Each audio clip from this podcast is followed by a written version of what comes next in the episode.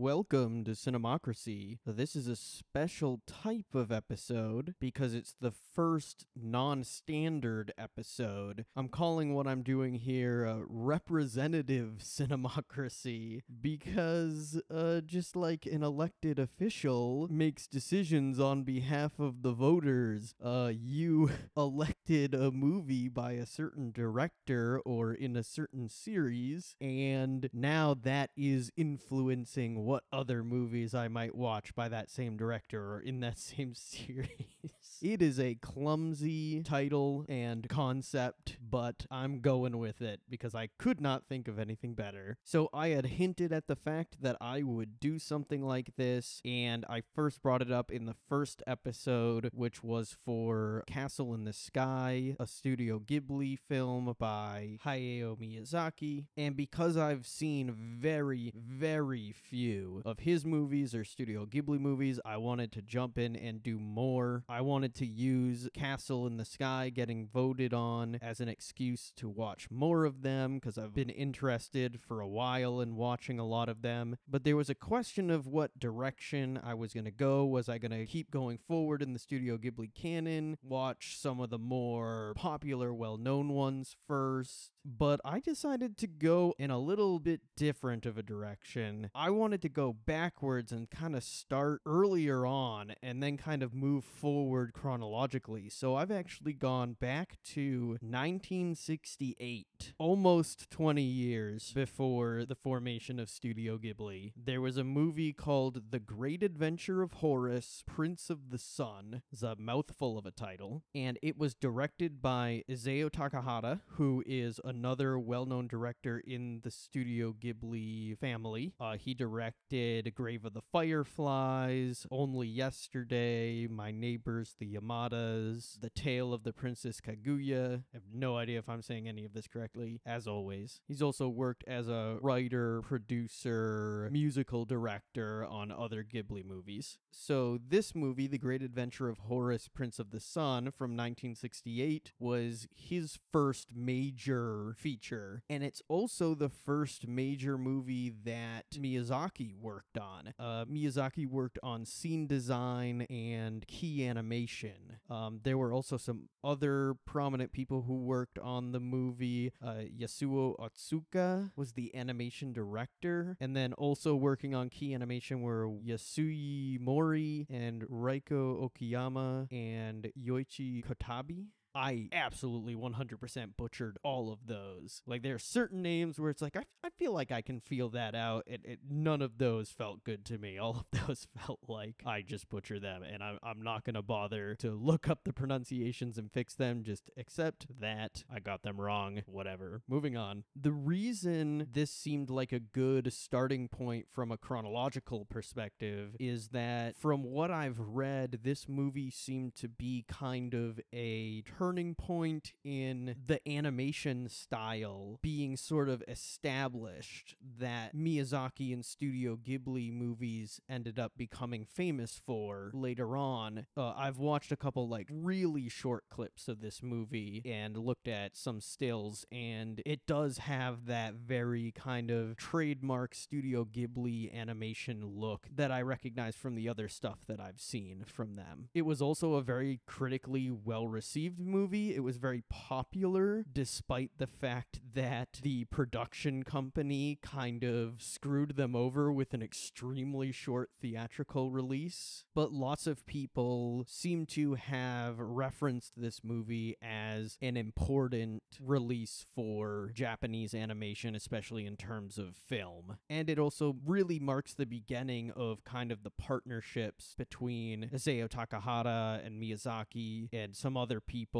that ended up becoming Studio Ghibli. So it's kind of important in the context of what they went on to do. So, yeah, I'm going to watch the original Japanese version of this, which was a little difficult to find. The only version of this that is kind of easily available on like streaming services is the English dub that is like a different cut of the movie and goes under the title of The Little Norse prince. Uh, I did not want to watch that version. I wanted to watch the original. So this one, the title translates to, as I said before, The Great Adventure of Horus, Prince of the Sun. It originally released on July 21st of 1968. And yeah, I don't have too much more to say. I'm going to go ahead and watch it. I will be back. And I'm back, and I have watched it, and yeah, I uh liked this more than I even thought I would. Like I, I was expecting it to be pretty decent, but it was very good. I mean, it wasn't amazing, but the animation was actually a lot more impressive than I was expecting. And I mean, I, I've seen some other reviews online of people being like, "Oh, the you know the animation hasn't aged super well," but I, I disagree. I maybe it's just because I really like this style style, but I thought it looked fantastic. Just like this really well detailed hand drawn style with lush backdrops and the uh the movement of like the characters and in the scenes was really distinct and and had a had an interesting energy to it that I liked a lot. I thought it stylistically was really appealing. So I can totally see why people have uh pointed this movie out as being kind of, you know, a landmark for Japanese animation at the time. I mean, trying to think of like the other animated movies coming out around this time, like for example, Disney movies. Um, let me just look it up real quick. Hold on see, 67 was The Jungle Book, 1970 was The Aristocats. I mean, yeah, I mean that animation is like decent, but I don't think it has anything on on this. This looks phenomenal compared to those movies in my opinion. I wouldn't say that there's a comparison, and that makes it kind of a shame. I think that this movie didn't get like more traction at the time, that it took another like 20 years for the people behind this movie to get any of their work kind of recognized recognized internationally. I mean, even longer than that. I mean, like, I feel like it wasn't until like the late 90s that people really became aware of their work on a really large scale. But anyway, the the story was also I mean it wasn't super complex, but it had enough complexity, more more than I expected for sure. I was expecting this to be a lot more kid aimed than it actually was. I mean, I think it was aimed at kids, but the writing is definitely more adult than you'd expect, I think. Definitely more than like those Disney movies I mentioned were offering around this time time or even for the next maybe like 30 years after this. Um, so the setup is really simple. Main character is Horus. He's getting chased by wolves. He gets saved by this stone giant who has like a sword stuck in his shoulder, and Horus manages to pull it out. And the giant tells him it's the sword of the sun, and that when he manages to reforge the sword, that he'll become the prince of the sun. He'll defeat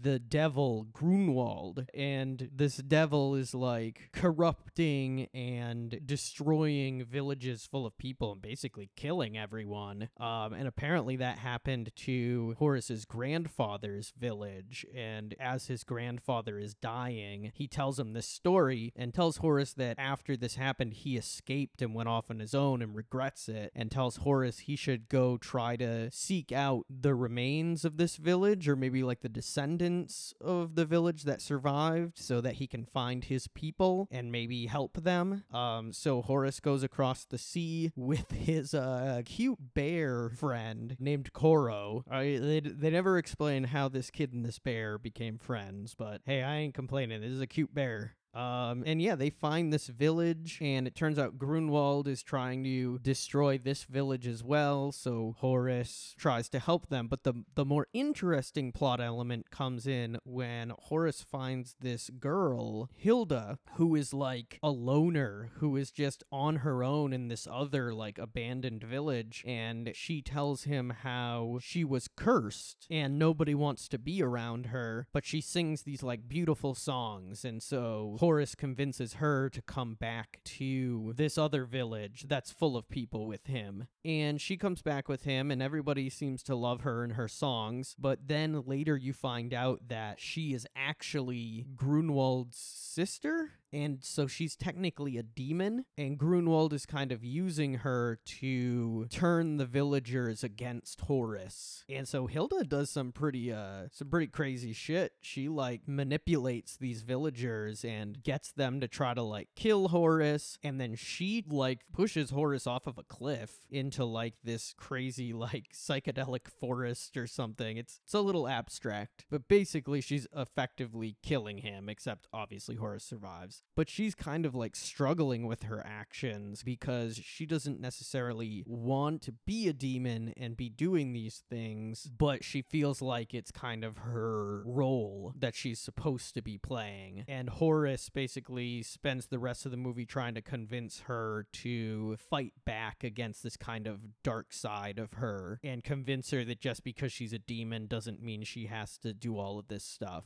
And by the end, she ends up kind of sacrificing herself, which I guess kind of like rids her of this like dark half I feel like trying to describe this does not effectively get across how well the movie tells this story. I mean, it's it's really well presented, and I was very drawn in, even though it is pretty simple. But it has it really the movie gives it a certain weight that surprised me that I wouldn't have expected because of the fact that the movie seems like it should be more like kid friendly, but it it is fairly dark and uh, moody in a way that I liked. I will say I did praise the animation before, but there were two specific sequences where the regular animation was like replaced by this series of still images, like still frames. And I could be wrong, but it, it kind of didn't seem like a deliberate stylistic choice. It actually just kind of felt like the scenes were unfinished, like they just didn't have the time maybe to finish fully animating all the movement. And and to be fair, these sequences, one of them in particular, potentially would have had some of the most movement going on of any sequence in the movie. There's like a whole like army of wolves attacking the village, like this giant pack of wolves, and everyone's getting attacked. So there would have been a lot going on, and instead they convey this through like a series of still images of the wolves invading the village and the people fighting them off. And like I said, it didn't seem like deliberate deliberately stylistic. I think it was just a matter of they didn't finish the scenes, which, like, fair enough. They mostly convey what's happening with the still frames. I will say there's one very specific moment where, like, a dude falls off of a tower and it's supposed to be kind of like this comic moment, but the way that they present it with the still frames just makes it really awkward. Um, so that's probably the only thing, the only reason I'm talking, I mean, that's not super interesting, but the only reason I'm talking about that is because I feel like it's one one of the few points of the movie where I was like, could really specifically point out something that was negative. But I mean, overall, I really liked it, and it was a lot better than I was expecting. And again, um, it, it wasn't like amazing. It didn't blow me away or anything, and I wouldn't say it was on the same level as something like Castle in the Sky. But I do still feel inclined to give it a pretty good grade. So I think I'm gonna give it a seven out of ten. And I would say that if you are a big Studio Ghibli fan or a big Miyazaki fan and you've seen most of those movies, but you've never seen this one or maybe never even heard of it, which I think is totally fair because it seems to be pretty obscure, I would say it's worth maybe seeking out. Again, if you've seen like most of the other Studio Ghibli movies and are looking for other things in that vein, I don't know if I would recommend it over other Studio Ghibli movies. Again, I haven't seen that many of them, and I'm sure that compared to a lot of them, this isn't like maybe something to prioritize, but I'm glad that I made the choice to go back and watch it, and I'm now even more excited to keep moving forward chronologically through kind of Miyazaki and the Studio Ghibli catalog